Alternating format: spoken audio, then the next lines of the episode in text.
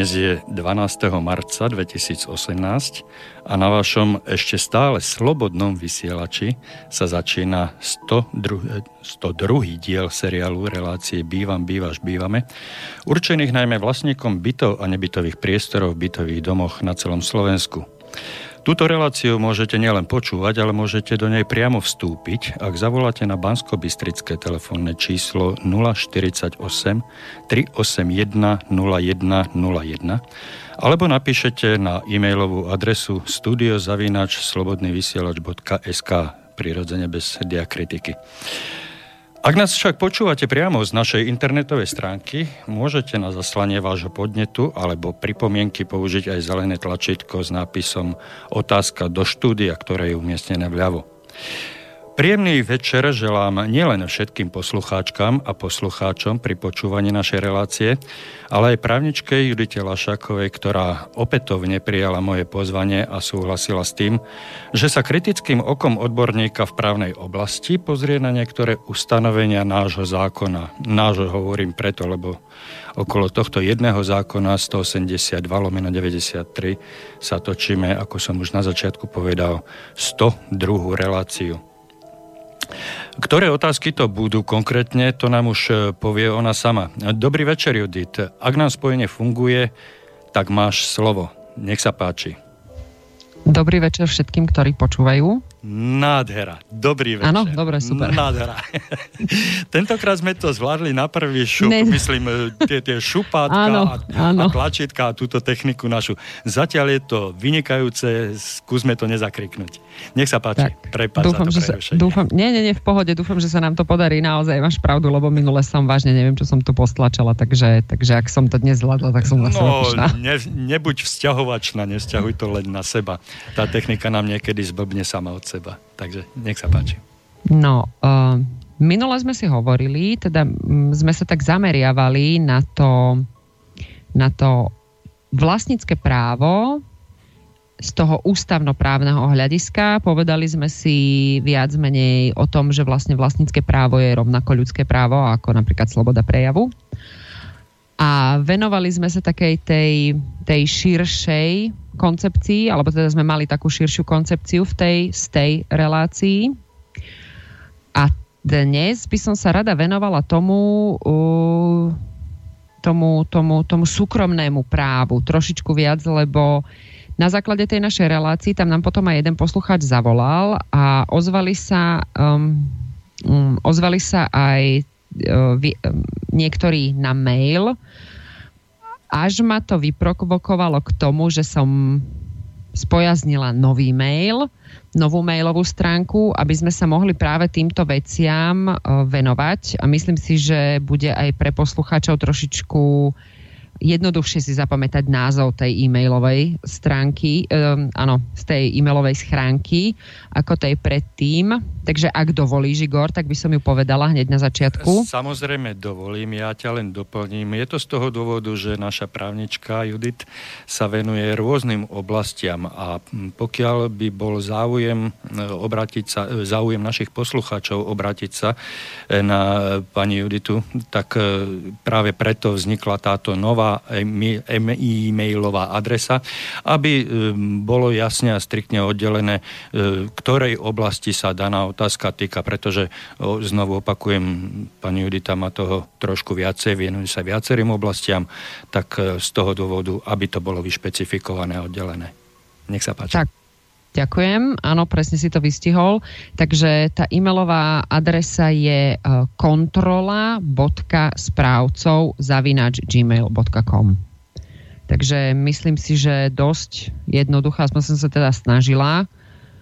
Kontrola, bot, kontrola.správcov zavinač gmail.com. Takže ak bude nie, nejaká konkrétna otázka, po prípade ak náhodou, že nestihneme, alebo, alebo, alebo príde nejaká otázka od poslucháčov na slobodný vysielač, alebo teda respektíve tebe, Igor, tak ťa mhm. poprosím na túto stránku, to, Jasne, do tejto schránky to potom poslať. Samozrejme. Takže dobre, ďakujem. A, dobre, takže, takže povedzme si niečo o tom, o tom súkromnom, alebo teda respektíve subjektívnom práve, keďže sme sa bavili na, na, tú, na túto tému minulé. Takže to, ako by som to najjednoduchšie vysvetlila, u, v objektívnom práve, alebo teda respektíve v napísanom práve, my máme určité práva, ktoré môžeme vzťahnuť na seba, ak sa nás teda týkajú, tak by som to povedala. Jednoducho, je to to abstraktné, čo v tom op- najlepší príklad, najjednoduchší, v občianskom zákonníku je napísané, tak toto abstraktné pravidlo ja môžem uviezť do, do života. Skrátka konkrétneho oprávnenia toho, ktorého subjektu práva. Kto je subjekt práva, si povieme neskôr. No a sku- chceš niečo povedať? Nie, nie, nie. Nie, nie, OK, dobre, pardon. No a ak si rozdelíme tie, tie práva, tak ich môžeme rozdeliť na absolútne a na relatívne. To je to také základné členenie týchto práv. Tie absolútne, oni pôsobia voči všetkým. To znamená, že to jedno, to jedno právo, ktoré, ktoré existuje, pôsobí voči každému jednému človeku, alebo teda respektíve každej jednej fyzickej alebo právnickej osobe. Najjednoduchší, alebo teda respektíve najtypickejší, uh, najtypickejšie absolútne právo je napríklad to vlastnícke právo.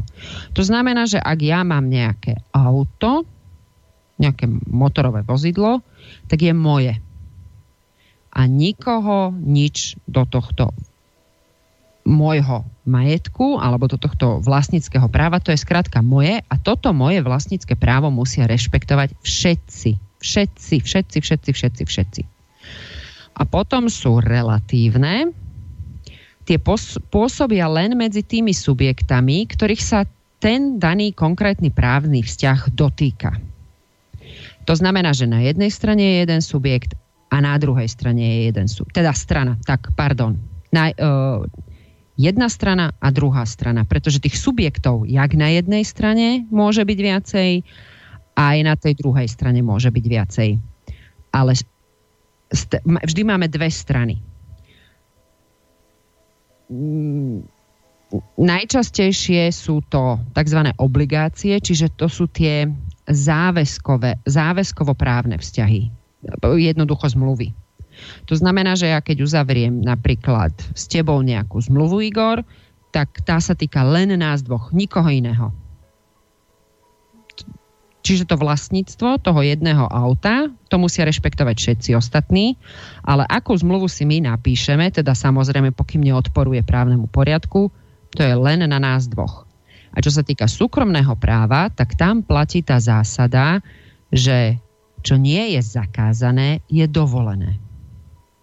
Čiže presne opačne, ako to majú u nás štátne orgány, pretože e, pre štátne orgány dnes platí to, že čo nie je dovolené, je pre nich zakázané. A to sa zmenilo práve teda v tom 89., lebo to bolo vtedy, e, predtým to bolo presne naopak. A takto je to aj v Číne dodnes, lebo v Číne zas čo nie je dovolené, majú Číňania zakázané. No, tak. Súvislosti, vedeli, áno? v súvislosti s týmto relatívnym e, právom e, mám jednu otázku. Hovorila si o zmluve, ktorá má prirodzene dve strany. Hej? Áno. Ako, ako každá minca má dve strany, tak aj zmluva má dve strany. Na jednej strane si ty a na druhej som ja. Ale v tejto súvislosti si povedala, že nikoho tretieho, žiadnu tretiu osobu, či už právnickú alebo fyzickú, nič do toho, čo táto zmluva bude obsahovať, pokiaľ, tieto, e, pokiaľ sa my dvaja budeme držať e, všeobecných mm, práv, povinností, hej, ktoré sú určené nejakými inými ďalšími zákonmi. Čiže e, my si do tejto zmluvy môžeme zakomponovať všetky tie veci, ktoré budú platiť len vo vzťahu medzi nami dvomi a nikto tretí nám nemôže vstúpiť do tejto zmluvy nejakým nariadením, ako si my máme e, naše vzájomné zmluvné vzťahy e, ošetriť.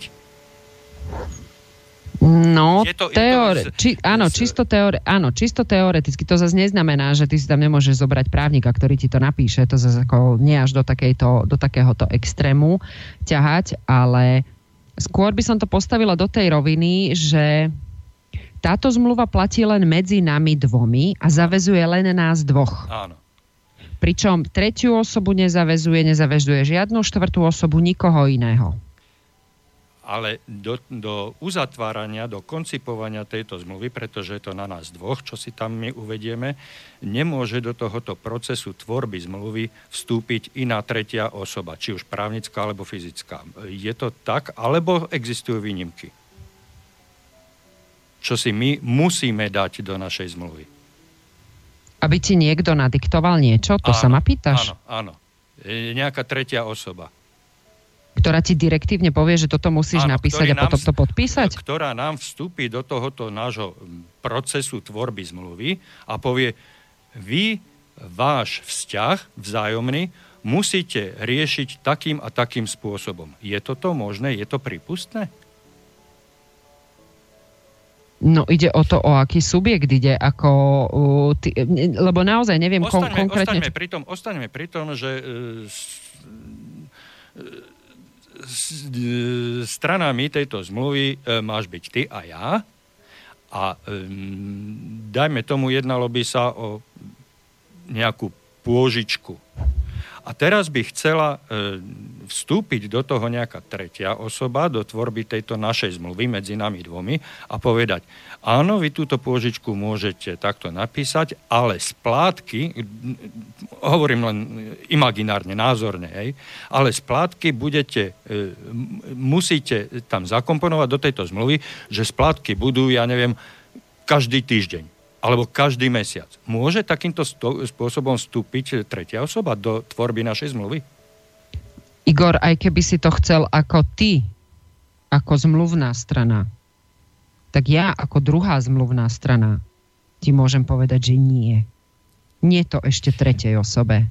To je, totiž, to je totiž jedna z vecí, m, ktorá vyplýva z ustanovenia zákona 182-93, ku ktorej sa potom konkrétnejšie dostaneme, keď budeme sa venovať týmto vzťahom. Dobre, toto som si chcel len ako ozrejmiť takto v éteri a ja viem, že som ťa zaskočil, alebo teda pýtal som sa ťa bez prípravy, ale... Dosť pod pásovka, no. no. Ďakujem pekne za túto odpoveď, ale ku konkrétnym, ku konkrétnym otázkam sa dostaneme ozaj vtedy, keď sa dostaneme k tejto oblasti. Takže... Ale to je to, čo som hovorila, že pokým sa to jedná, pokým sa to pohybuje v rámci toho právneho poriadku. To znamená, že ak niečo zákon stanovuje, tak sa na to treba uh, bližšie potom pozrieť. Ja naozaj teraz varím z vody, lebo neviem, čo kto, uh, konkrétne ktorý paragraf máš na, na mysli, ale ak je niečo stanovené v zmluve, tak v zmluve, ak je niečo stanovené v zákone, tak sa na to treba bližšie pozrieť a to treba potom nejakým spôsobom do tej zmluvy buď Dobre, dať, Zatiaľ, zatiaľ, mi táto, zatiaľ mi táto odpoveď stačí. Myslím, že si to budeme musieť eh, prebrať trošku, trošku hlbšie v súkromí, aby sme s tým mohli ísť do eteru, aby sme to mohli uh, predávať ako Bernú mincu. No, Tento tak dobre. Takže ďakujem. Zatiaľ. Dobre, takže bavili sme teda, hovorili sme si, že teda v tom, v tom súkromnom práve, čo sa týka tých relatívnych vzťahov, vždy sú dve strany. No a ak si teda hmm, zoberieme tie, tie vecné práva, tie absolútne, to, čo sme si hovorili predtým, že tie sú voči všetkým, tak keď si ich rozdelíme, tak si ich môžeme rozdeliť do takých dvoch väčších skupín. A to je vlas, vlastnícke právo a držba. Teda pokiaľ je držiteľom iná osoba, ako je vlastník. Ja ti dám, ja neviem, vybil sa ti telefón, dám ti môj telefón, aby si si niekde zavolal, tak ty ten telefón, ty, ty si len um, držiteľ toho telefónu, ale nie si vlastník tým, že ja som ti ho poskytla na jeden telefonát, ja som na teba nepreniesla to vlastnícke právo. A to je, to je jedna, zložka, držba je síce jedna zložka, figuruje aj extra. sama, samostatná.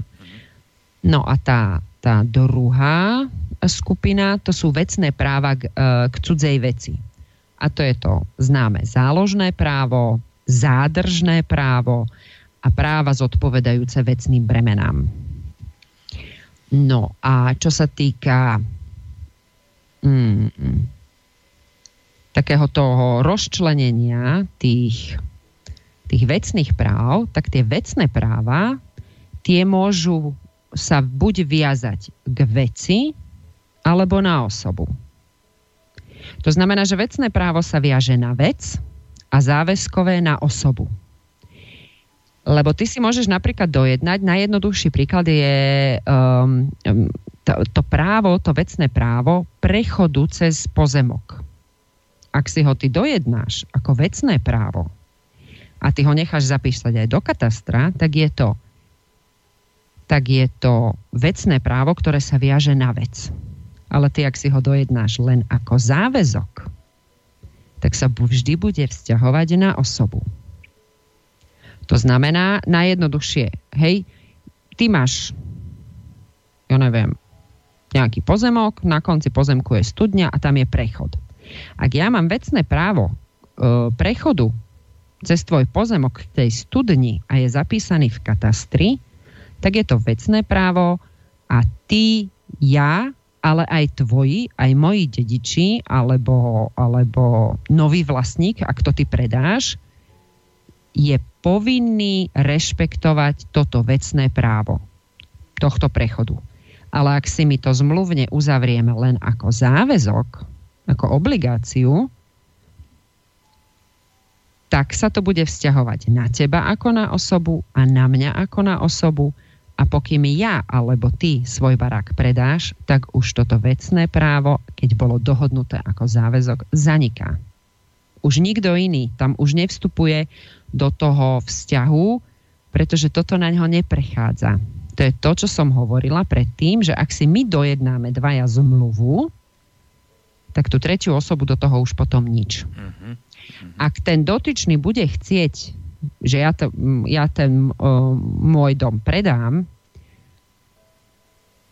a, a on bude chcieť takýto prechod k tej studni, bude ho musieť znova s tebou dojednať. S tým novým majiteľom domu. A, alebo, no áno, ja, ja keď to predám, tak ten majiteľ, áno, ktorý áno. Post, uh, nastúpi na, uh, po mne, bude musieť toto dojednať znova s tebou. Pretože áno, áno. to vecné právo, ktoré som uh, ja mala dojednané ako...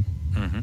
A pokiaľ to bude ako uh, vecné právo, tak je zapísané v katastri a každý, každý, každý, každý ho musí dodržiavať. To je to, čo som hovoril, že pôsobí áno, voči áno. všetkým. Aha, áno, rozumiem tomu. Dúfam, že aj naši posluchači. Dúfam, dúfam, že sa mi to podarilo dobre vysvetliť. Uh, keď nie, tak ako konštruktívna kritika ma posúva, takže kľudne budem len rada. No. A čo sa no, týka... No? Ja som, ja som chcel len poznámku, že toto je práve priestor pre našich poslucháčov, aby mohli buď napísať priamo do štúdia, alebo na e, tú adresu kontrola.správcov zavinať žimiakom. Uh-huh. Tak. A, a čo by... Jaj, áno. A teda bavili sme sa o tých... Uh, dali sme do nadpisu, že teda zmluvy. No a ja mám niekedy pocit, že ľudia nechápu, čo vlastne tak, taká zmluva znamená. Ono tým, že je to súkromné právo, tak naozaj to súkromné právo je založené na určitých zásadách. A jednou z týchto zásad je to, že je zásada rovnosti účastníkov. To sú dva rovný s rovným. To nie je nejaký ja neviem, král, alebo nejaký, nejaký panovník, alebo svetý otec, alebo ja neviem kto. To sú vždy dvaja rovní. Teraz v ideálnom svete a bez toho, aby mal niekto za sebou 10 najlepších právnikov na svete. Teraz sa bavíme o tom, že súkromné právo je postavené na určitých zásadách. A jednou z nich je teda zásada rovnosti účastníkov. Čiže bez ohľadu na veľkosť majetku, na vek, na pohlavie, môže to byť žena s mužom, ale jednajú ako rovnocenní partnery a tak ďalej a rôzne takéto príklady. Vždy Malý, veľký, rovný, červený, rovný, kirkavo, sírkavý, to je úplne jedno. Zásada Maďar, rovnosti Talianom, účastníkov. Áno, áno. Tak. Američan no. s Rusom. to, to je zaujímavá zmluva, no, to by bola veľmi. No dúfajme, že sa také nejaké dočkáme v blízkej budúcnosti. No možno by bolo aj na čase. A čo sa týka týchto zmluvných, týchto obligačných vzťahov, tak to sú zvyčajne synalagmatické vzťahy. To tak honosne Aké znie. prosím? Aké prosím? Synalagmatické. Počkaj, na tých si skôr polameme jazyk, ako tomu porozumieme. Chceš to v jednodušenej forme? skús. Skús to nejak po slovensky vysvetliť, lebo toto, keby som mal niekomu povedať, tak hrúza. Uh, tie synalagmatické uh, vzťahy, to vlastne znamená, že je tam vzájomná podmienenosť plnenia jednotlivých vzájomných záväzkov. No vidíš, ako krásne si to po slovensky povedala. Tak. No. A úplne, keď to budem chcieť preložiť do, do úplne, aspoň teda dúfam z môjho pohľadu, že uh, preložím do, do naozaj do zrozumiteľnej reči, tak keď sme sa bavili o tom, že my dvaja uzavrieme zmluvu o niečom, tak ty si dlžník a aj veriteľ a aj ja som dlžník a aj veriteľ v jednej osobe. Hm. Lebo, áno, pretože ty si povinný mi niečo poskytnúť. Ja som na základe, povinná na základe zmluvy. Na základe zmluvy, aha, áno. Aha. Ja som povinná to prijať a zároveň som povinná ti za to zaplatiť. A ty si povinný túto platbu prijať. Aha, lebo čiže, mi to nešlo čiže, dohromady, ako môžem byť zároveň aj veriteľ, aj dlžník a, a naopak. Aha. A presne o tom to je, pretože ty, keď uh, úplne, úplne jednoduchá vec, uh, no, bavíme sa teda o nehnuteľnostiach, kúpa nehnuteľnosti. Ty si povinný, keď ju ty predávaš a ja ju kupujem. Tvojou povinnosťou, čiže to, čo ty dlžíš, v tom momente si dlžník, tvojou povinnosťou je odovzdať tú nehnuteľnosť. A ja, ako dlžník, som povinná ti za ňu zaplatiť. Povedala si v momente. Čiže v tom momente, keď tú zmluvu podpíšeme a obaja s tou zmluvou, tak ako je napísaná, naformulovaná, dobrovoľne, bez nátlaku súhlasíme. Áno, samozrejme, to, ho, to som hovorila, ideálny stav, mm-hmm. tam samozrejme ty môžeš dať určité podmienky a že ja neviem, platba bude vtedy a vtedy a tak ďalej, ale tebe vzniká v tom istom momente podpisom tej zmluvy určité právo, ale aj určitá povinnosť. Tvoje právo je to, že ja ti má, musím zaplatiť. Áno. Ale tvoja povinnosť je, že ty tú vec alebo nehnuteľnosť musíš odovzdať. Áno, chcel som len konkretizovať práve ten moment, odkedy som to povinný a oprávnený a tak ďalej. Čiže v momente podpisu. Podpísaním odtedy som zaviazaný tou zmluvou. Tak tak si zaviazaný s tým, že ak teda dôjde k nesplneniu z určitej strany, tak sa môžeš domáhať nestranného súdu. Mm-hmm. V, ideálnom, v ideálnom svete. Bavíme áno, sa o áno, tom, jasne. že ideálne. Ani nehovoriac o tom, koľko zásad teda ten občianský zákonník má a že tam tie zásady sú aj také, že nemaj, uh, že zmluvy sa majú dodržiavať, nemá sa zneužívať. Čiže ak by naozaj fungovalo to právo tak, ako má, tak sudcovia jednoducho naozaj nemajú čo robiť. No. A ja som to chcela rozobrať hlavne tieto um, vzťahy týchto dvoch strán na tom, uh, uh, čo sa týka tých, tých zmluvných strán, hlavne kvôli tomu, aby si naši poslucháči, ktorí majú problémy so správcami, lebo ja naozaj netvrdím, že všetci správcovia sú zlí. Ale určite existujú možno, alebo, jak by som sa vyjadrila, e, existuje dôvodné podozrenie, že môžu existovať aj správcovia, ktorí nie práve najlepšie vykonávajú svoju činnosť, ale na tých správcov sa my nemôžeme pozerať ako na nejakých samozvaných kráľov, ktorí môžu rozhodovať o čomkoľvek. Oni sú dlžníci, oni dlžia určitú službu a tu musia uh, vynaložiť čo najlepšie, minimálne, minimálne tak, ako teda stanovuje zmluva, to je minimum. Ale ja by som bola rada, keby som aj zažila, že napíše aj nejaký poslucháč, že my máme úžasného správcu, ten nám robí toto, tamto, dokonca sa nás pýta na názor, alebo že, že vyslovene ten správca je tým, čo má byť, že je správcom, že je domovníkom v tom dome a že vykonáva tú službu minimum v rámci tej zmluvy, ktorú podpísal. On sa nezbavoval žiadnych svojich povinností, on na seba nejaké povinnosti zobral a tieto je on povinný plniť. Ja som totiž tu dostala jeden mail od nášho poslucháča, že správce si ho predvolal. Úprimne sa priznám, ja som si to pre- musela prečítať dvakrát, pretože e, ke- keby si ho predvolal súd, alebo ja neviem, daňový úrad, alebo polícia, tak ešte poviem, že dobre, lebo tie by museli uviesť dôvod, to znamená paragrafové znenie, na základe čoho a tak ďalej. Ale správca si ho predvolá na koberček. Ja som, vážne som si musela ten mail prečítať dvakrát, že či to naozaj správne chápem, pretože toto v súkromnom práve neexistuje.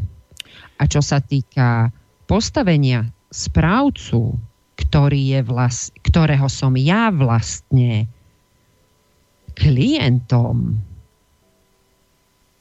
to je to minimum, minimum, že mi zavolá a spýta sa, či vtedy mám čas a či som ochotná tam prísť, keď nie a on chce odo mňa niečo, tak nech príde on za mnou. No, ono to vo všeobecnosti možno vyplýva z tej bežnej praxe a zo zákona, kde je uvedené, no nebudem to citovať teraz úplne presne, lebo to nemám otvorené, ale e, v niektorom z ustanovení e, týkajúcich sa práv a povinností správcu je uvedené, že správca je povinný zvolať schôdzu vlastníkov minimálne raz do roka. Všimáš si ten paradox? Správca okay. je povinný zvolať vlastníkov. Čiže sluha zvoláva svojich pánov, ktorí ho platia, ktorí od neho požadujú e, zmluvou naformulované požiadavky nejaké veci.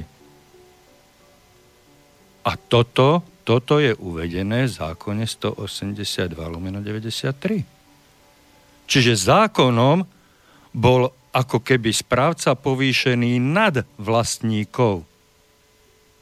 Nie vlastníci si zavolajú správcu a správca vysvetlí nám toto, toto, toto, aké boli náklady, ako sa tvoril fond, aká bola spotreba, čo je treba v našom baraku urobiť. Správca vysyp tieto informácie. Nie. Správca si zavolá vlastníkov. Sedíš? Sedím a to je pravda. Neviem, Čiže obrátené, obrátené garde, obrátené hospodárstvo na hlavu. Ja predsa, keď si zavolám alebo zamestnám nejakého záhradníka, tak ja nebudem trpnúť celý rok, kedy si ma ten záhradník predvolá do svojej chyšky, či, či čo tam má v záhrade budku, hej, a teraz ma začne cepovať. A tuto bude tulipán, tuto bude tuja a hen tam bude chodníček vykladaný z takých a takých kameňov. A ty vlastník, ty mi to sem zabezpečíš, ty mi to zaplatíš, lebo ja ako záhradník musím urobiť toto a toto. Není to naopak?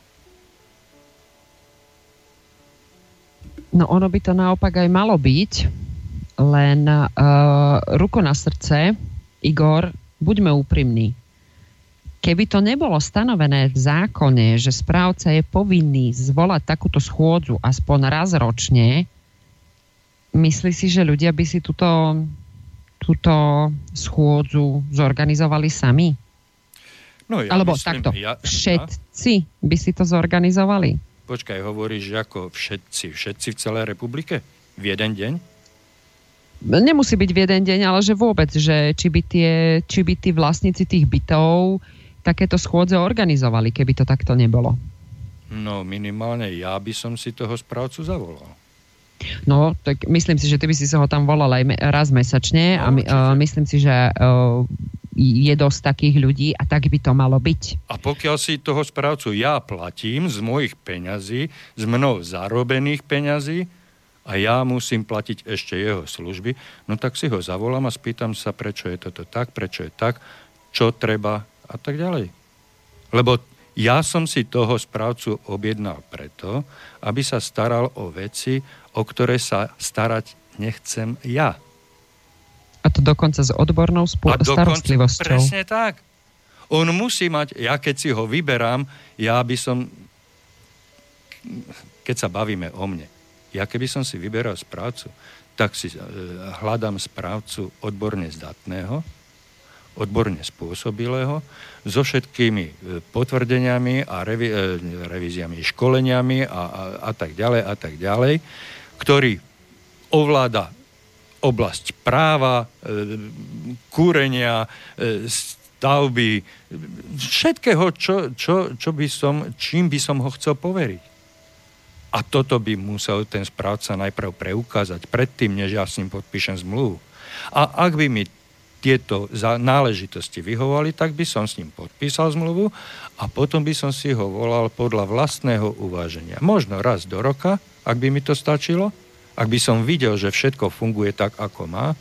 A keby som videl, že to nefunguje tak, ako má, že mi svetlo na chodbe nesvieti, no tak si ho zavolám a spýtam sa ho, môj zlatý, a kedy si tu bol naposledy kontrolovať to svetlo? Prečo to už dva týždne nesvieti na chodbe? Prečo mi ten výťah E, zasekáva na treťom poschodí. Prečo mi tu e, kanalizácia smrdí až do, do posledného poschodia, ktorá je umiestnená na prízemí alebo v pivnici? Čo, čo robíš za tie peniaze, ktoré ti dávam? To by som ja pristupoval k tomu správcovi asi takto. No a teraz sa ťa uh, spýtam, uh, myslíš, že na Slovensku každý absolvuje uh, povinnú zubnú prehliadku raz ročne? No nie, ale je to na vlastnú zodpovednosť. A pokiaľ ju neabsolvuje, hej, tak, tak e, jednak... Sa mu stane čo? No, buď bude mať vypadanú pusu, tak. Alebo, alebo nebude mať nárok na ošetrenie, e, ktoré mu je poskytované a, a garantované z, z iných zákonov, vyplývajúcich zase a smerujúcich k tomu Zubárovi, pretože aj ten zubár má nejaké povinnosti zo zákona hej, a je povinný poskytnúť tie svoje služby v daným, danom rozsahu za danú cenu. Hej. Ale pokiaľ ja si neplním svoje povinnosti, hej, že ja mám niečo určené, ako napríklad tú kontrolu, a ja si ju nesplním, no tak na druhý rok ma ten zubár neošetrí bezplatne alebo s nejakou zľavou. Jednoducho mi naparí celú pálku. A ja sa nemôžem potom čudovať, lebo kto porušil zákon, kto porušil predpis, kto porušil zmluvu, zmluvu medzi štátom a mnou, kto ju porušil? No ja. No tak si za to musím nie zodpovednosť. A ver tomu, keby som raz takto dopadol, tak každý rok by som si dal secakramentsky záležať na tom, aby som tú povinnú lekárskú zubnú prehliadku absolvoval.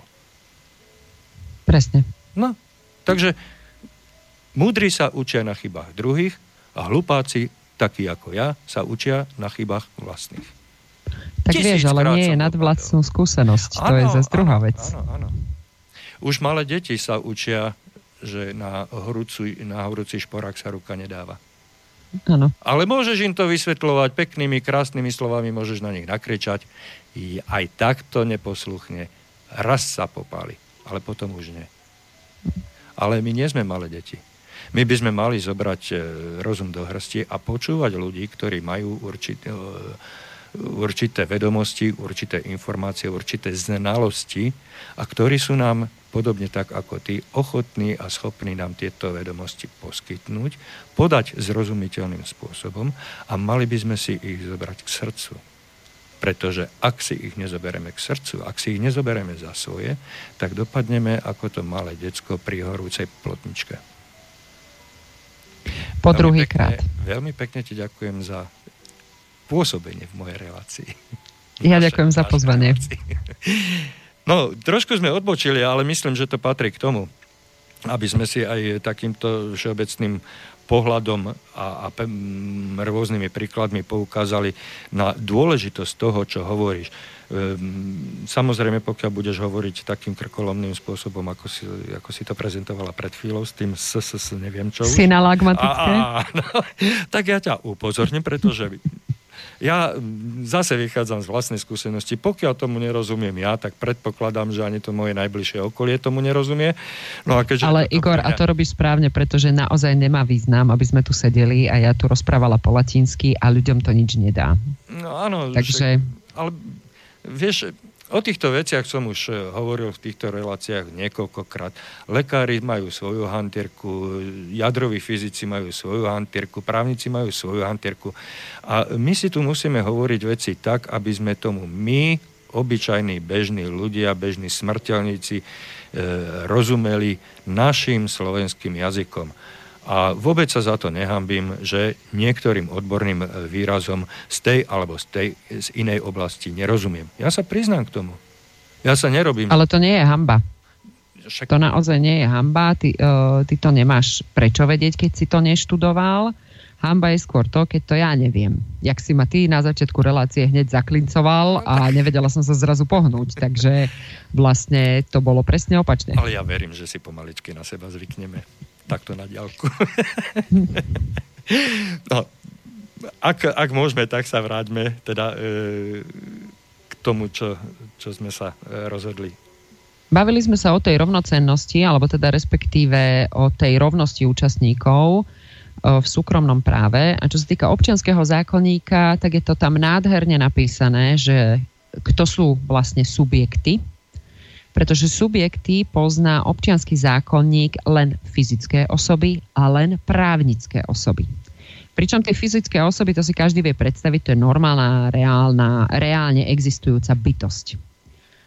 Pričom tie právnické osoby, to je umelý výtvor, to je taký konštrukt, to je zlúčenie na fyzických osôb tá právnická osoba. Teraz si mi, teraz si mi ponúkla jedno, jedno krásne slovo. Čiže toto je ja to mám, len pre vysvetlenie pre posluchačov, ja to mám pred očami a teraz čítam právnické osoby, pomlčka, umelý výtvor, rovná sa derivát, čiarka, zlúčenina fyzických osôb.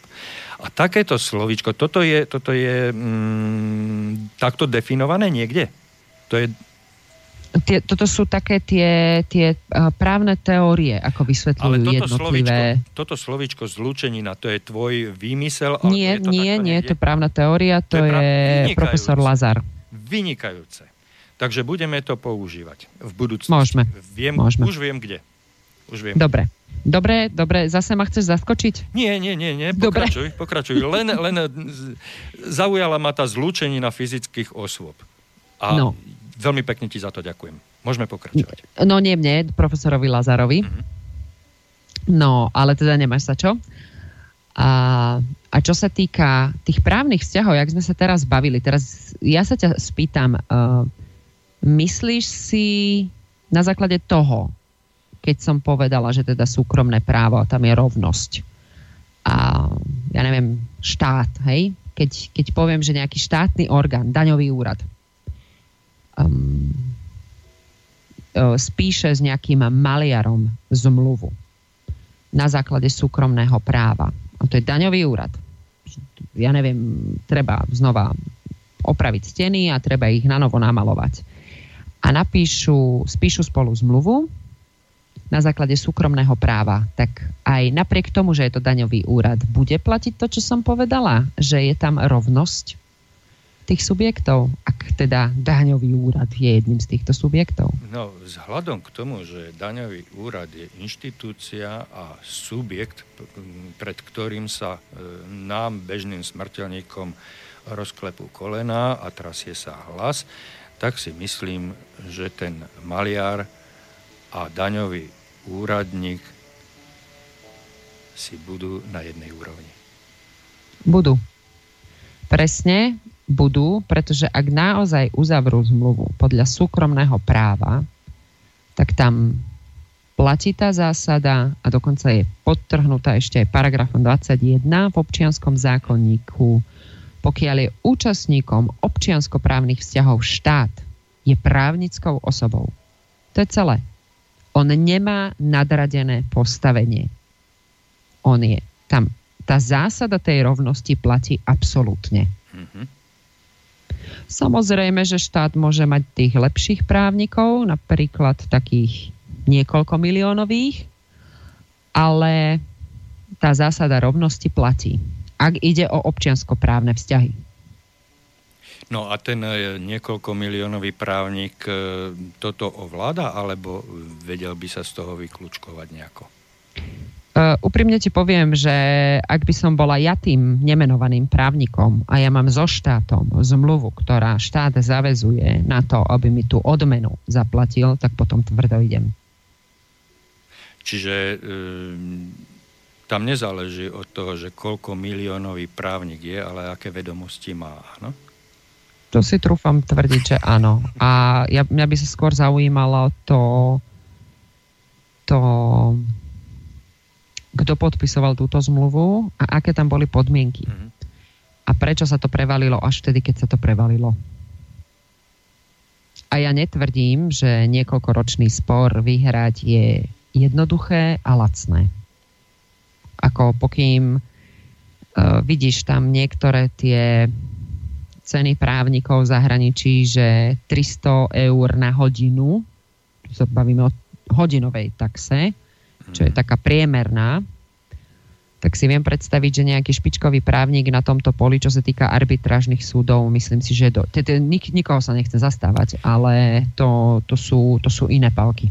Spýtam tak sa takto, sp- e, máme priestor na nejaké rozšírenejšie, e, na nejakú rozšírenejšiu debatu na túto tému? Alebo chceš to najprv uzavrieť a potom si povieme e, k jednotlivým odsekom, ktorým si sa venovala niečo bližšie. Čo máš teraz na mysli?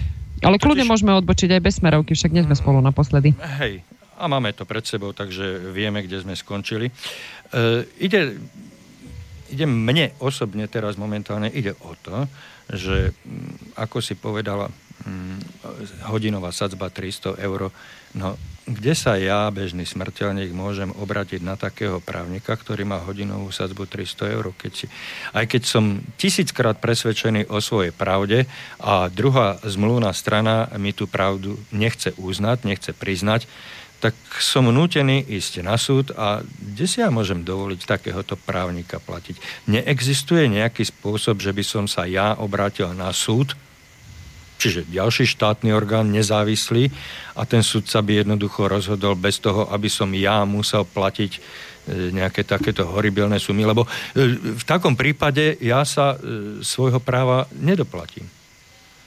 Ide, ide povedzme o nejakú 200 eurovú záležitosť, ktorá je pre mňa podstatne drahšia ako nejaký bavorak pre milionára. Hej, pre mňa je tých 200 eur viac. Ale ja sa k tým 200 eurám nedoprávim, nedoboxujem cez právo, lebo ten môj právnik, ktorý ma má zastupovať, on si vypýta ešte viacej, ako je samotný predmet sporu. Čo sa týka tých, tých zmien, ktoré boli teraz urobené, čo sa týka t- CSPčka, CMPčka, teda, pardon, um, po civ- civilného sporového poriadku, lebo doteraz sme mali občianský um, pro, uh, procesný po, uh, OSPčko, súdny poriadok, tak, a teraz, teraz to bolo rozdelené na tri také väčšie kódexy. To bola tá novela z roku 2015, a zákony 160, 161 162. No a tieto zaviedli mm, povinnosť mať advokáta. Len, teda právne zastúpenie, tak len, a to mám od sudkyne, ak hoci ktorý občan napíše na súd, tak ho, súd tohto dotyčného žalobcu vyzve, aby, aby tieto nedostatky odstránil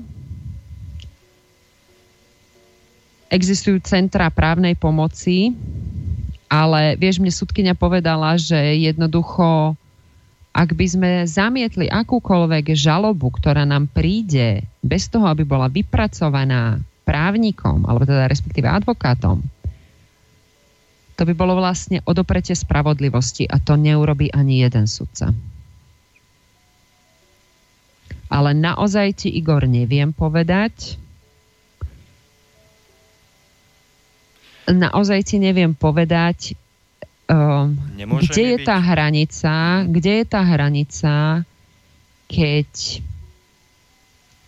keď právnik si povie, že pre ňoho peniaze získané akýmkoľvek spôsobom sú viacej ako to, kvôli čomu začal to právo študovať.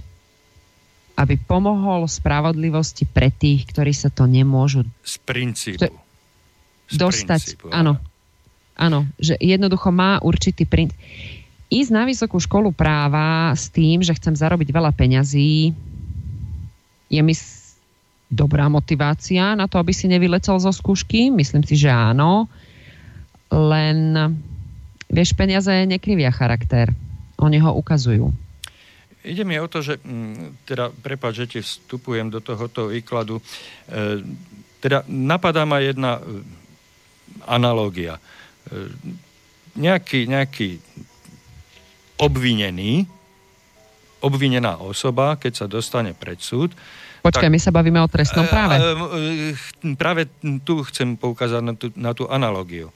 E, keď nejaký obvinený z nejakého trestného činu alebo priestupku sa dostaví pred súd a nemá na zaplatenie e, advokáta, e, svojho obhajcu, no tak mu bude pridelený ex ofo.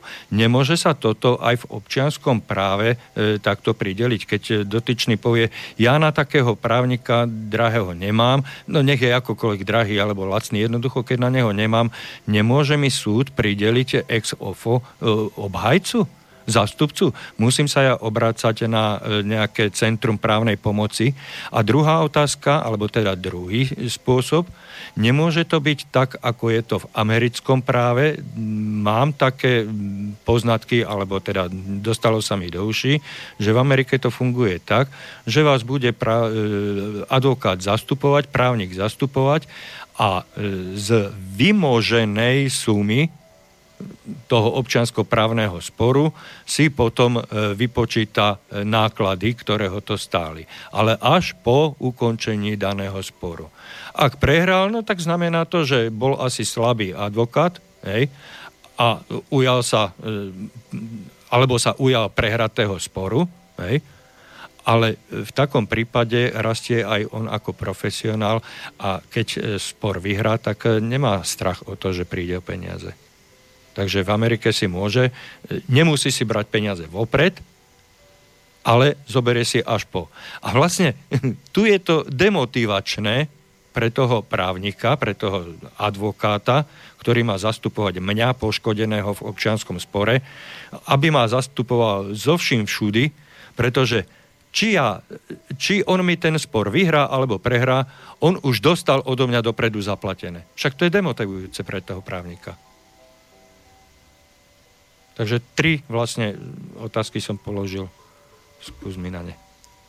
No, povinné zastúpenie uh, podľa, teraz podľa um, civilného sporového poriadku vyslovene, že povinné zastúpenie advokátom musíš mať v určitých konkrétnych sporoch. Uh-huh. A to je konkurs a reštruktur, uh, reštrukturalizácia, lebo tam naozaj to je fú, to vážne ako len komentár k tomu zákonu má 1500 strán.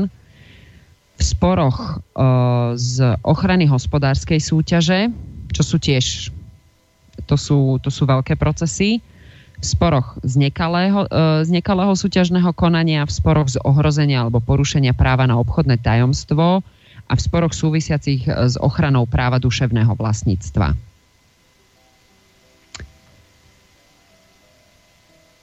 Inak platí, že strany sa môžu dať v konaní zastup. Môžu. To znamená, že nemusia. To povinné zastúpenie, tam uh, je naozaj v týchto, v týchto konkrétnych sporoch. Aj tam sú dokonca výnimky, že to neplatí v takom prípade, keď, má tá, e, keď je tá strana právnik sama. Nemusí byť síce advokát, stačí, keď je právnik, ale, ale ona sama musí byť. Judit, Alebo, no. Judit, poprosím ťa, nezabudni, čo si chcela povedať, prípadne si to niekde načrtni cerusko, pretože máme tu druhú stranu sporu práve na telefóne. Aha, sporu, dobre. Nie, spo, nie sporu, ale e, našej debaty a ozvala sa nám naša dávnejšia spolupracovníčka. Adriana. Áno, Adrika, vítajú nás. Ahoj. No poď do mňa, No poďte, devčence. Pozdravujem vás obidvoch. A vidím, že sa tam s niektorými vecami trápite a logicky trápite, lebo ten právny chaos, ktorý tu je, tak to je čo robiť, aby to, aby Igorovú otázku piati právnici zodpovedali, takže... To som až taký náročný. No. No, tak ani nie to je nevážne bordel, naozaj, Adri má v tom takže, pravdu. Takže zvládaš to bravúrne, Judit. Ďakujem. Uh, ťažšie, sa mi, ťažšie sa mi rozpráva, takže Igor viac menej... Výborne ťa počuť. Kvôli čomu. Áno, áno, takže, rešpektujem. Takže ja budem artikulovať, ako budem môcť najlepšie vedieť. Chcem vám odpovedať práve na tú otázku, čo si teraz položil ohľadne E, toho ex zastupovania v civile, lebo predsa s tým som viacej v praxi ako juditáci, že vlastne kvôli tomu som vám do toho zasiahla. Áno. Uh, tu je jeden veľký problém a je to um, také dosť nešťastie tohto nášho právneho systému, kde v trestnom konaní uh, stanovia obhajcu exofóna podanie aj v prípade keď nie je povinná obhajoba a dotyčný teda povie, že nemá na obhajcu, tak v podstate mu tam toho obhajcu nie v podstate, ale teda ustanovia vždy. Ale civile môže požiadať e, takisto, odkážu ho, musí preukázať teraz súdu, že ale je na to finančne v takej situácii, že zodpovedať tým podmienkam, aby mohol mať toho právneho zástupcu ustanoveného. Ale ja tu chcem túto vec povedať z iného pohľadu a to z toho, že táto právna služba, respektíve táto právna pomoc vôbec nesleduje svoj skutočný účel ako dotyčnému pomôcť, pretože právnici už sa aj vyhýbajú, advokáti sa vyhýbajú týmto právnym zastupovaniam, pretože sú, absolútne nie sú tieto služby platené. Čiže štát vôbec nezabezpečuje pomoc týmto, povedzme, nemajetným ľuďom. Hovoríš, hovoríš, o tých, hovoríš o tých centrách e, právnej pomoci, áno? Právnej pomoci, áno, mm. áno. E, podľa mňa sú to sú to proste alibistické organizácie, ktoré, ktoré mm, neposkytujú, ako, mm, možno, že sa snažia, možno, že teda mm, verím, že v dobrom úmysle aj tú pomoc chcú poskytovať, ale pokiaľ tá práca nie je zaplatená a nejde tu o to, aby ten advokát na kauze cez centrum e, právnej pomoci zbohatol, ale aby mal zaplatenú prácu, pretože pokiaľ advokát venuje nejakej práci niekoľko hodín zo svojho dňa, tak e, on si v podstate musí vyrobiť na svoje živobytie, čiže je to riadna práca, ktorá iná. Pokiaľ nemá zaplatenú, no nevie tú prácu odviesť, a venuje sa inej práci, ktorú má od platených klientov. Tá práca cez to centrum je pre advokátov tak dehonestujúco uh, platená, že naozaj uh, dobrí právnici um, absolútne v centre cez centrum neposkytujú svoje právne služby a poskytujú absolventi alebo um, keď si klient naozaj nejak vyžiada konkrétneho advokáta a ten sa rozhodne viac menej mu urobiť prácu možno za, za nejaké náklady. Poviem príkladno. Byť nejaká, nejaké právne zastupovanie, ktoré pri platenej právnej službe, ktoré skončí úspešne, alebo môže aj neúspešne, lebo Centrum hradí aj neúspešne, zastupovanie alebo právna služba nie je o tom, že sa vyhrá spor, ale o tom, že sa poskytuje služba. A úplne príkladno, keď poviem, keď môže za nejakú kauzu, pri nejakej kauze oprávnenie zarobí 1000 eur, 2000 eur, 500 eur, to je jedno koľko. Uh, analogicky, alebo paralelne, e, keď to prepočítam na centrum, tak od centra dostane, a ten spor môže trvať 2 roky, 3 roky, 5 rokov, 7 rokov. Vstupovanie cez centrum pre advokáta znamená, že venuje práci nejakých 5 rokov zo života a dostane vo finále 200 eur.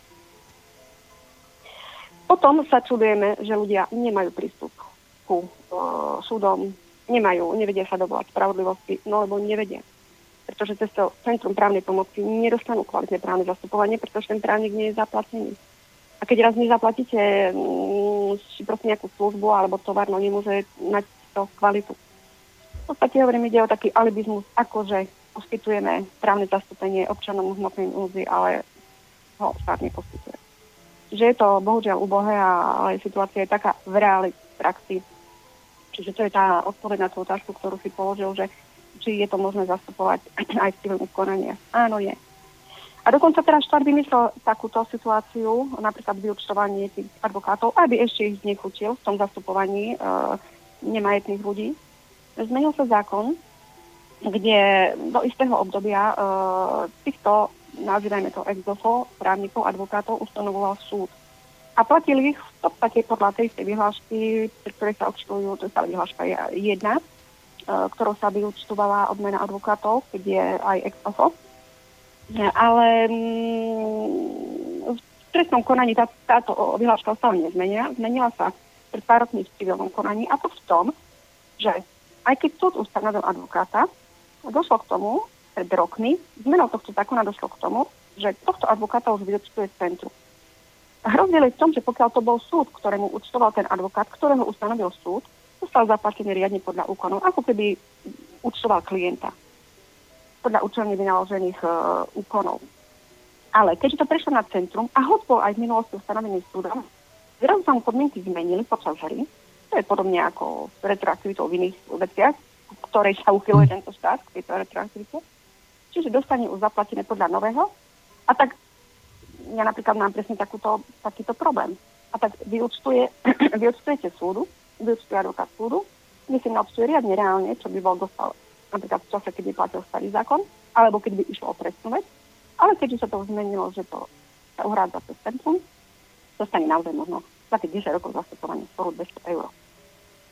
Proste je to, je to nehorázne, je to v rozpore s ústavou, pretože podľa ústavy od nikoho nemôžno žiadať otrockú prácu a toto je otrocká práca potom. Je to diskriminácia v postavení napríklad advokátom v trestnej veci, kde v trestnom konaní sa nezmenili tieto podmienky, dostane stále advokát zaplatené to isté, ako v čase, keď bol ustanovený podľa tohto istého predpisu. Civili sa to zmenilo. Teda čo je výstup pre obyčajných ľudí z tohto celého chaosu právneho? To, že právnik so skúsenosťami nemá záujem o vykonávanie práce pre nemajetných ľudí. Nie preto, aby bol nejaký lachvatý, alebo proste nevie tú prácu urobiť to nie je o to, že poradiť niečo klientovi, to človek urobí každý riadny advokát, keď za vami príde, vidíte nemajetného človeka, tak aj poradíte a ešte raz mu poradíte zdarma. Myslím, že každý z nás advokátov normálne to urobí. Ale problém je už zastupovanie, je to práca na niekoľko rokov, to sa nedá robiť zadarmo. A teda, e, keďže tá práca nie, práca nie je platená od štátu, žiaden zo skúsených advokátov túto prácu cez centrum nepríjme, takto ľudia nemajetní sa nedostanú pod súdom, ku kvalitnému zastupovaniu, pretože mladší advokát, všetká Česku mladým, naživým, ale nemôže mať toľko vedomosti a skúsenosti, aby potom zvyťazil v spore nad druhou stranou, ktorá má naozaj dobre plateného advokáta, no to sa nedá, to jednoducho prax, to, nemá a nevie to urobiť. Ale opakujem, starší advokát tam nepôjde, lebo to nemá zaplatené. Čiže je to, je to také, také divadlo na, na hranice na spravodlivosť a na sociálny, sociálny, sociálno-právny štát. Vôbec to takto nie je a naozaj títo ľudia, ak je niekto nemajetný a dostane sa do, do sporu, ja týchto ľudí vopred ľutujem, pretože sa naozaj svojho práva no, nemajú šancu domu. Ja som vedel, ja som vedel, že ťa nemám brať do tejto relácie. Však to sa tak hrozne počúva, to sa ani počúvať nedá. To nás za chvíľu všetci vypnú. Ja, aj Bože. To keby, to, keby, sme začali rozprávať iné zážitky z praxe, no. ako to funguje, tak to asi by vás určite celé rádio zrušili. Adrika, ale ja som, ja som tam hodil aj dva mm, podnety, návrhy, úvahy na zamyslenie, možno na nejakú realizáciu. Ako, ako sa na to vy Judita, Adrika, ako sa na to vy, vaše, vaše prostredie právnické pozeráte na, na zákony, ako sa robia v iných krajinách, ako sa riešia tieto veci v iných krajinách. Predsa my nie sme na opustenom ostrove, ne, ne, nevisíme niekde vo vesmíre. Sú tu nejaké skúsenosti okolo nás, dlhoročné, e, zavedené režimy? Ja, ako sa tvoria zákony, to neviem.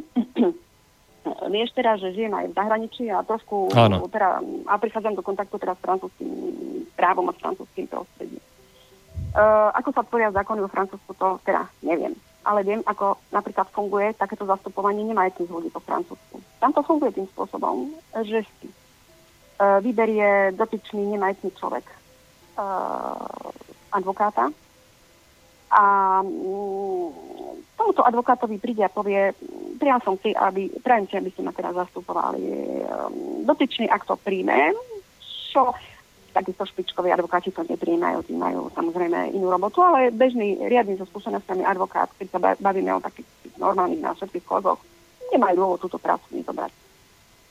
Spôsob je taký, že od toho momentu, keď advokát povie klientovi, že áno, beriem, dá mu vypísať jeden formulár, dotyčný klient sa viac o nič nestará, nikde nechodí, vôbec, vôbec nič.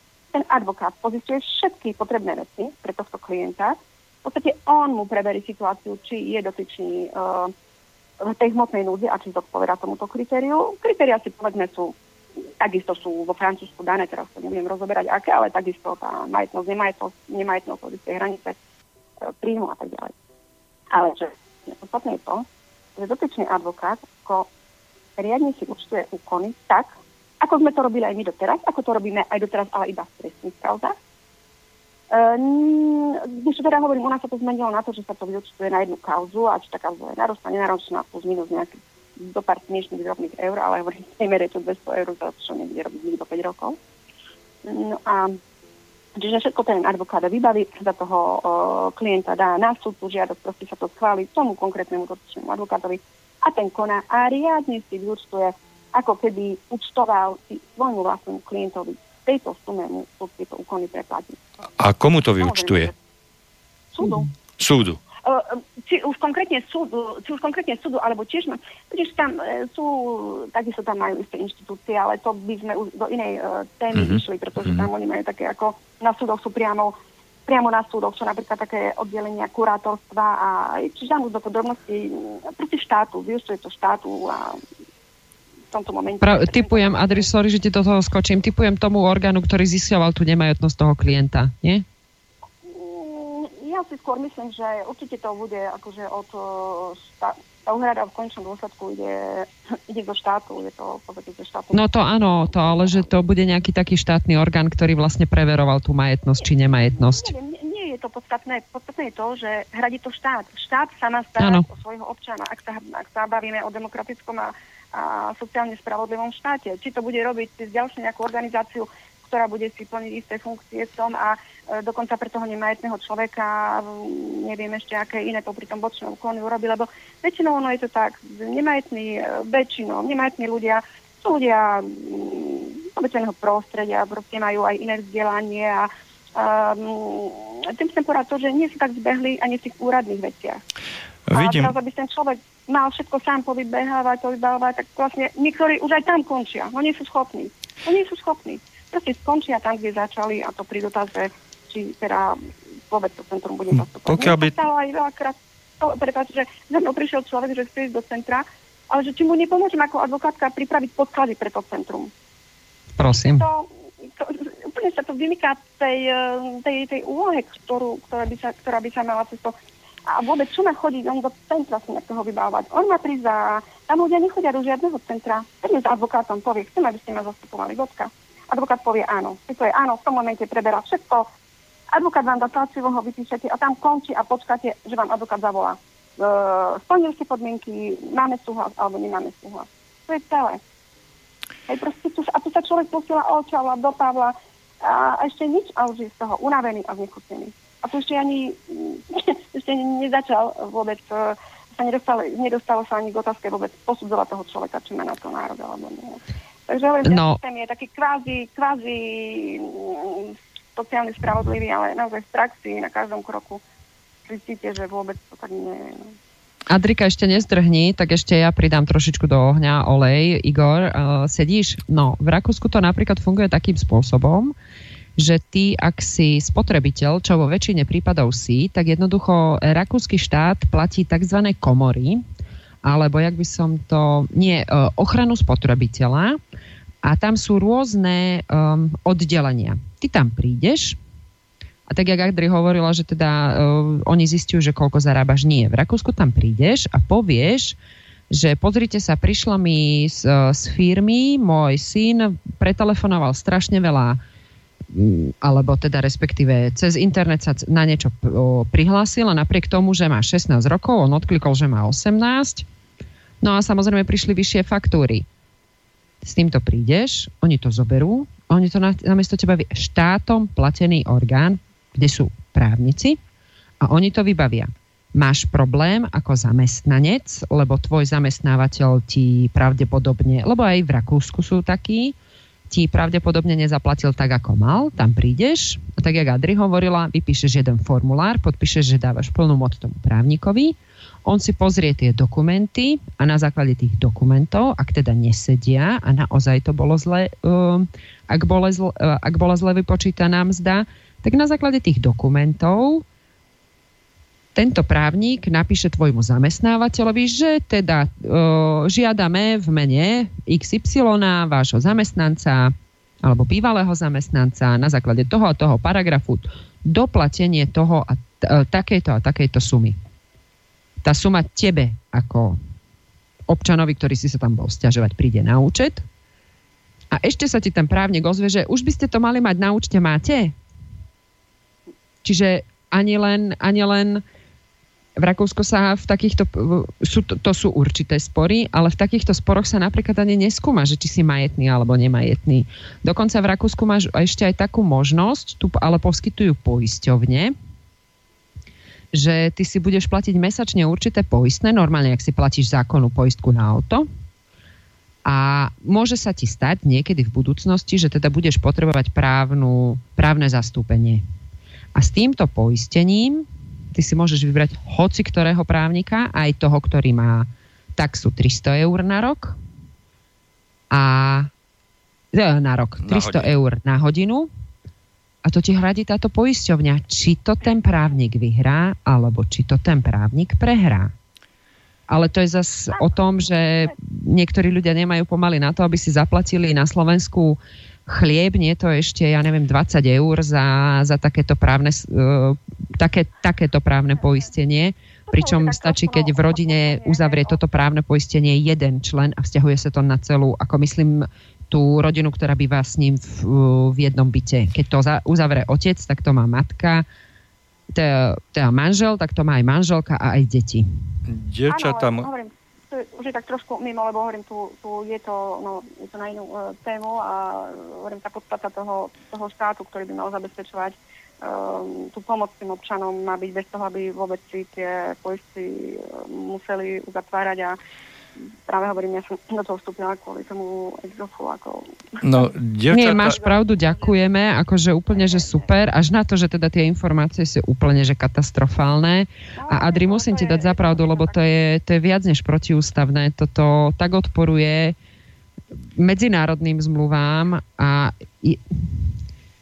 lebo vieš, na jednej strane oni urobia takýto zákon, teba pripravia, a teraz naozaj nech to ani poslucháči neberú zlom, že právnici sú nenažraní, ale preboha, ak nie, ja, ja niečomu venujem, ja netvrdím a myslím si, že ani Adri, aspoň teda mm, nechápte to tak, že Adri 5 krát 365 dní sa venovala tomu jednému sporu a teraz má dostať 200 eur ale, ale ten čas naozaj, to sa musíš pripraviť, musíš ten spis vedieť, musíš, uh, musíš to za každé, každé jedno slovíčko, každú jednu čiarku v tom paragrafe alebo v tej zmluve si naozaj musíš pozrieť, aby si toho klienta vedela poriadne zastupovať.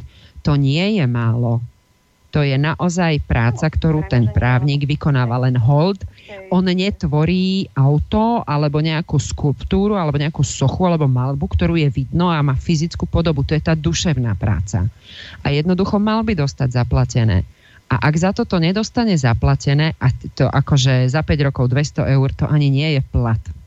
Ale na druhej strane generálny prokurátor podá návrh na ústavný súd, pretože podľa neho to, že poslanci majú nízky plat, je vlastne protiústavné. Ja skôr iný problém vidím, keď túto tému sme otvorili, e, že pri tých ex kde hovorím, tí advokáti zarobia, no to je absolútne nezaplatená práca a hovorím, ja by som to nazvala až otrocou, protiústavnou prácou. Ale oproti tomu, kde štát, kde orgány štátu využívajú v sporoch advokátov. A tu ja vidím problém, pretože všetky orgány, štátne orgány majú svoje právne oddelenie. A čo len euro vynaložené na zastupovanie advokátom, ja tvrdím, že je to absolútne nedôvodný výdavok. Pretože žiaden štátny orgán, žiadne ministerstvo nemôže povedať, že ale naši právnici nevedia zastupovať. No nech si toto niekto povedať, že zamestnáva ministerstvo právnikov, ktorí nevedia zastupovať ťažké spory. Prečo nie? Čo sú iní právnici? Potom prečo sú na týchto stoličkách, eh, na tých správnych oddeleniach? No. Ty si videla to, tu, neviem, ktoré ministerstvo, tuším ministerstvo dopravy hľadalo právnikov do svojich radov a keďže sú to tabulkové platy, typte si, koľko tých právnikov sa prihlasilo. Každé ministerstvo má svoje právne oddelenie.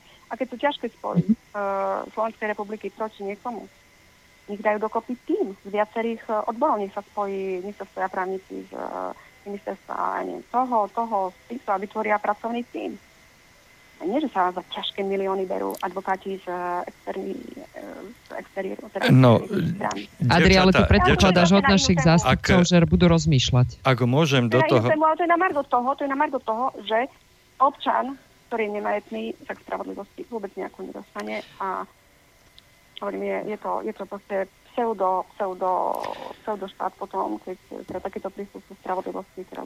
No, devčata, dostali sme sa... Nechám vás, nechám vás ďalej robiť reláciu. Ja som teda, prepáč, som si skočila do reči, vstúpila do toho takto a budem vás ďalej počúvať. A... To bolo veľmi spontánne, veľmi dobré. Prosím ťa, nechaj mi u Igora číslo. Alebo aspoň ja, ti ho, ja, ti ho môžem, ja ti ho môžem eh, hneď Len po relácii poslať, takže... Dobre, dobre, ďakujem. Dobre. Ak teda Adri môže ja predpokladám, že z profesionálnej e, príbuznosti. Ďakujem, je mi cťou. E, Adrika, veľmi pekne ti ďakujem. Škoda, že odchádzaš, ale rešpektujem aj tvoje súkromie. Ja znova, prí, ja znova prídem. Áno, áno, áno. Spraviť sa znova objavím. Verím, verím tomu. No, Takže tak. Ešte raz veľmi pekne ďakujem a prajem pekný večer ešte aj tebe. E, my sme, sa, my sme sa odklonili e, troška od našej témy pôvodnej, ale e, aj naši poslucháči v tejto prestrelke dvoch právničok mohli vytušiť, že kde sa nachádzame. My sa nachádzame v štáte, ktorý má sociálnu politiku, upozorňujem, nie socialistickú, sociálnu politiku, zakotvenú v názve jednej e, vedúcej politickej strany, ktorá tu bačuje, pardon, e, vládne 10 rokov s nejakými prestávkami, alebo 12 rokov s prestávkami. A vidíte, že to sociálne cítenie v našom štáte na našom krásnom Slovensku ako si nefunguje. Funguje to v tom zahnívajúc, ak sa pamätajú ešte pamätníci, ako sme za čias socializmu hovorili o zahnívajúcom kapitalizme, tak tam je to, tá sociálna politika na podstatne vyššej úrovni, či už vo Francúzsku alebo v Rakúsku, ale je to v celej Európe. Takisto, keby nám sem prišiel niekto povedať skúsenosti z Nemecka, tak by sme len otvárali pusinky a očička a nevychádzali by sme z údivu a, a, a kúkali by sme na svet ako Alenka v ríši divov. No a ne, nedá sa povedať, alebo nedá sa nespomenúť práve tú sociálnu politiku v súvislosti s témou, ktorej sa venujem ja v tejto našej, mojej, našej relácii. A to je to bývanie. E, do sociálnej politiky na západe patrí aj starostlivosť zo svojich občanov. A pokiaľ mám dobré informácie, tak vo Viedni tuto 60 km od Bratislavy, je v držbe mesta 60 alebo 70% nájomných bytov. Koľko ich máme na Slovensku? Veľké Neviem, ticho, ty si expert. Veľké ticho počujem. To nebola otázka priamo e, na teba, Judy, to bola posluchač, e, otázka na našich poslucháčov. Koľko percent máme na Slovensku nájomných bytov? Ak poviem 2%, tak je to veľa. Týchto nájomných bytov je v Nemecku 50%, v Taliansku 40%, v Španielsku 60%. Všade, všade, všade nájdete nájomné byty. Len my sme takí bohatí Slováci, že my máme všetko v súkromnom vlastníctve. 98% bytového mm, priestoru všetkých bytov na Slovensku, čo sú, ako teraz hovorím o činžiakoch a, a bytovkách, nehovorím o rodinných domoch. Hej. Tu sa nebavíme o rodinných domoch v tejto relácii. Tak 98% bytov v bytových domoch je v súkromnom vlastníctve. A čo to sú... Čo s tým má štát? Toto je štátna politika sociálna. Za socializmu tu nebol ani jeden jediný byt v súkromnom vlastníctve. Pretože boli družstva, boli štátne podniky, boli podnikové bytové družstva a všetci sme mali byt, bývanie. Sice sme si počkali, počkali sme si niektorý jeden rok, počkali sme si niektorí tri roky, ale ten byt nájomný dostala každá mladá rodina. Každá mladá rodina dostala mladomanželskú pôžičku, z ktorej sa odpisovalo pri narodení dieťaťa, odpisovala nejaká suma. Hej. Týmto sa podporovalo zakladanie mladých rodín. Bola im poskytnutá strecha nad hlavou. A dneska máme mama hotely, posluchači určite vedia, čo to je za výraz, kde bývajú 25, 30, 35, 40 ročné deti u svojich rodičov, Jednak z toho dôvodu, že si nemohli našporiť, nasporiť dostatok peňazí na to, aby si mohli kúpiť byt, alebo nemali odvahu zadlžiť sa na 30 a možno viacej rokov nejakou hypotékou a stať sa otrokom a tak ďalej a tak ďalej. A toto je to sociálne cítenie tohoto nášho sociálneho štátu, tej našej sociálnej politickej strany? S Dčkom na konci sociálna demokratická? Hmm. Myslím, že mm, k tým pohybom, ku ktorým došlo v posledných dňoch, v posledných troch týždňoch, nedošlo len na základe tej e, smutnej a dodnes nevyšetrenej udalosti, ale e, začali vypla- vychádzať na povrch ďalšie a ďalšie veci. Ak pozorne počúvate, tu je taký bordel, jak v tanku. Taký bordel, jak v tanku. A čo počujeme z mainstreamu? Máme úspechy, sme etablovaní na špičke európskych krajín, sme v Európskej únii, rútime sa do jadra bez hlavo, bez, bez e, jedného dňa, aby sme videli dopredu. Dnes, teraz. Uh, Judith. Ja ti, ja ti do toho ešte teda ešte niečo ti poviem, lebo k tomu, lebo už vážne sa nedostajeme k ničomu nejakému. Uh, hej, takže naozaj mne je nesmierne ľúto dvoch mladých vyhasnutých životov, lebo vražda to je na to nemám komentár. Ja osobne sa nestotožňujem s tým, čo robí naša opozícia. To ale neznamená, že súhlasím s tým, čo tu naša vláda ako tu, šafárila, ako tu šafárila. Jednoducho naša vláda si myslí, že je to od slova vládnuť, čiže ja som vládca, namiesto toho, aby vedel, že on ako štát má určité povinnosti voči občanom, ktorých záujmy má chrániť. Judith, štát e- má pozitívnu povinnosť vytvárať také prostredie pre svojich občanov, aby to bolo pre tých občanov čo najlepšie.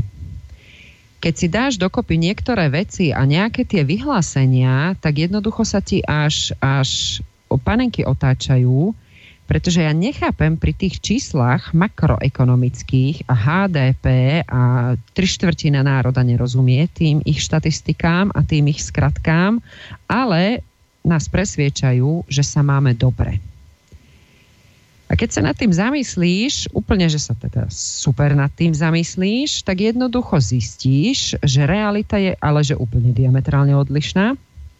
A potom si položíš otázku, prečo to tak je keď počuješ na jednej strane ekonómov, ako kričia, že sa rútime do priepasti. No. Tak keby som sa nad tým chcela zamyslieť, aby som si povedala, že dobre, tak teraz a, tlačia sa dole náklady, tvária sa, že ja neviem, 300-400 eur je priemer, je teda ten priemer, ktorý musíme vydať na svoje živobytie a ten medián, ktorý máme, čo je ten príjem, že je 900 eur, no tak z toho vychádzame pozitívne, nie? Príjemne 900, výdavky sú 500, tak sme na tom dobre. Lenže priemer, a minimálna mzda je úplne iná a keď človek nastúpi do zamestnania a dostane 300 eur, čo môže, lebo je to legálne, pretože ho zamestnajú na 30 hodín, tak zrazu zistí, že ten medián, tých 900 eur, nie je to, čo on dostane každý mesiac k výplate. A teraz si porovnaj tie dve sumy. Ty dostaneš 300 eur a náklady sú 400. Čo to znamená? To znamená len toľko, že ty si ťažko v strate a ten štát je na tom veľmi zle. Veľmi zle. A tie, tie buď sú tie čísla nejakým spôsobom nafu- umelo nafúknuté, alebo jednoducho niekde nastala chyba.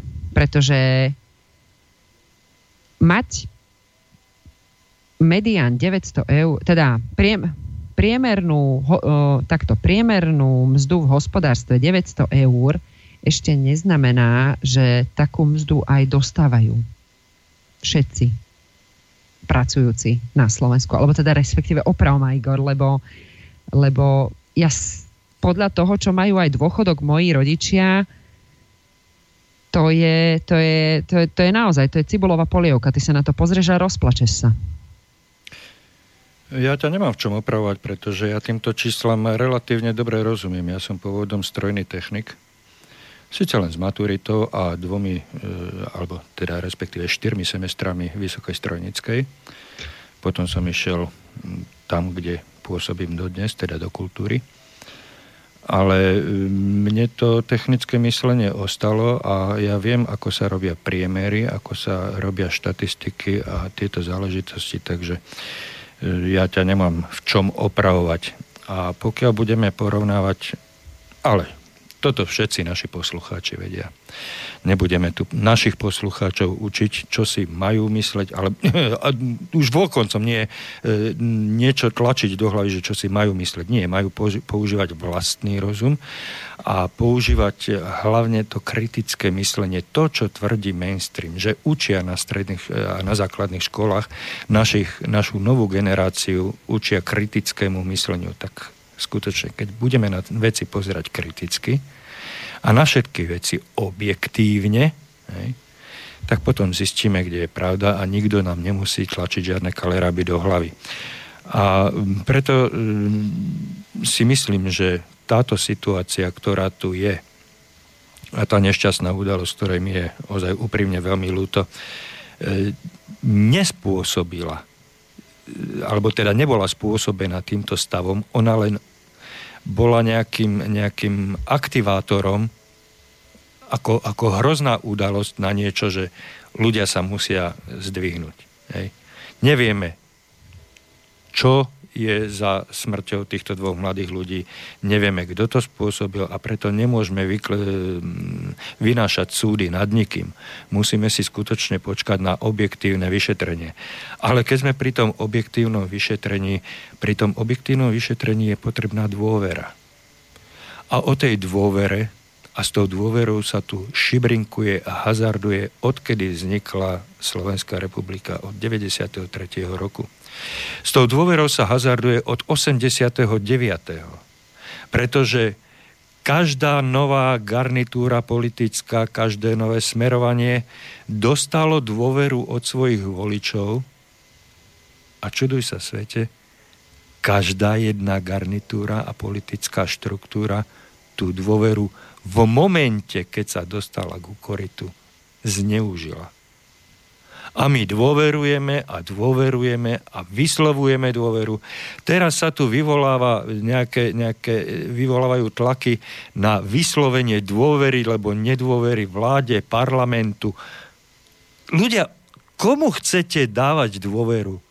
zoberte zodpovednosť do vlastných rúk a dôverujte vo vlastné sily. Dôverujte tým ľuďom, ktorí sú okolo vás najbližšie. A nie nejakému šašovi vymodelkovanému na, na, na billboarde, ktorý kričí dôverujte mi, ja to za vás urobím. Áno, dejte mi lidi, ja to udelám. Toto mm-hmm. bolo heslo, ktoré si pamätám ešte z detstva. Dejte mi lidi, ja to udelám. A když mi je nedáte, ja si to udelám po svým. A vy na to zaplatíte. Vy na to doplatíte šeredným spôsobom. Apelujem na ľudí. Teraz sa otvárajú priestory na širšie uvažovanie. To sa netýka len bytovej politiky. To sa netýka len e, nejakých eurofondov. To sa týka zdravotníctva, to sa týka školstva, to sa týka vedy, výskumu, to sa týka všetkého okolo nás, to sa týka prírody, našich chodníkov, našich ciest, našich krásnych lesov, našej nádhernej prírody, ktorú nám zavidí celý svet, pretože my okrem mora máme na svete, na, na Slovensku všetko, čo je na svete. Vysoké štíty, vysoké hory, máme púšte, máme nádherné jazera, máme horské plesa, máme savany, máme na čo si len človek spomenie. Starajme sa o to.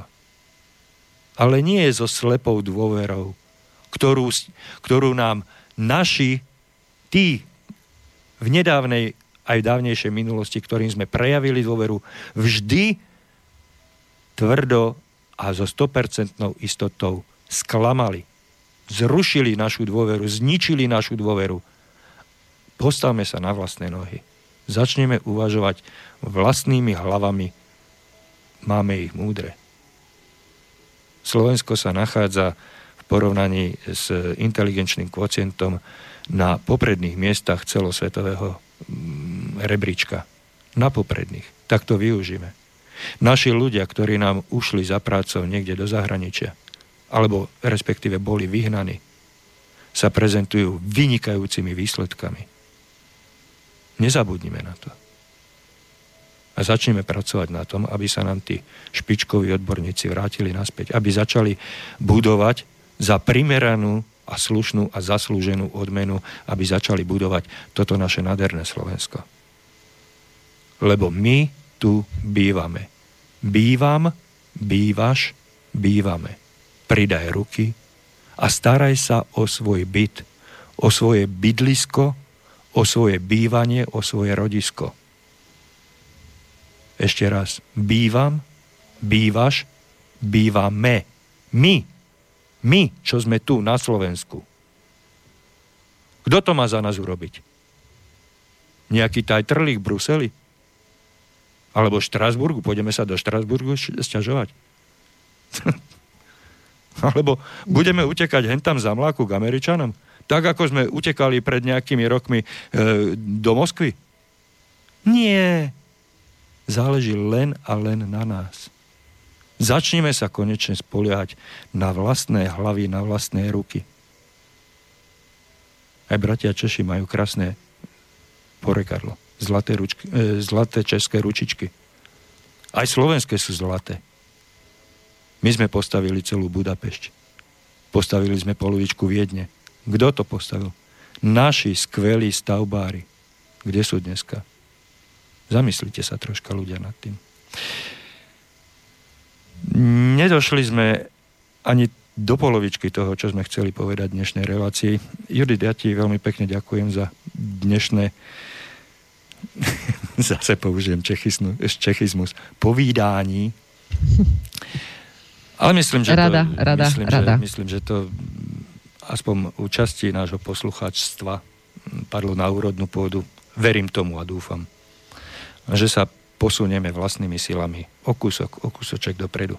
A odborníci, akých som tu mal dnes v relácii, či už pozvaných alebo nepozvaných, aj za tých nepozvaných, veľmi pekne ďakujem za tú promptnú re, reláciu, e, reakciu. Adrika ešte raz e, pekne pozdraví do Košic. A dievčence, veľmi pekne vám ďakujem za dnešnú účasť. Igor, rado sa stalo. Bolo mi cťou, Adri, ešte raz byť v jednej relácii s tebou. Ďakujem. Uh, Igor, aj tebe za túto možnosť a dúfam, že sa teda nepočujeme naposledy. No, my dvaja by sme sa mali počuť e, zase takto o mesiac, pretože mm, moja relácia sa zmenila na dvojtýždňovky, hej, takže e, verím tomu, že nám vyjde čas a že sa opäť takto stretneme o mesiac v relácii Bývam, bývaš, vážený, bývame, my tu bývame. Pekný večer a do počutia. Do počutia. Táto relácia vznikla za podpory dobrovoľných príspevkov našich poslucháčov. I ty sa k ním môžeš pridať. Viac informácií nájdeš na www.slobodnyvysielac.sk Ďakujeme.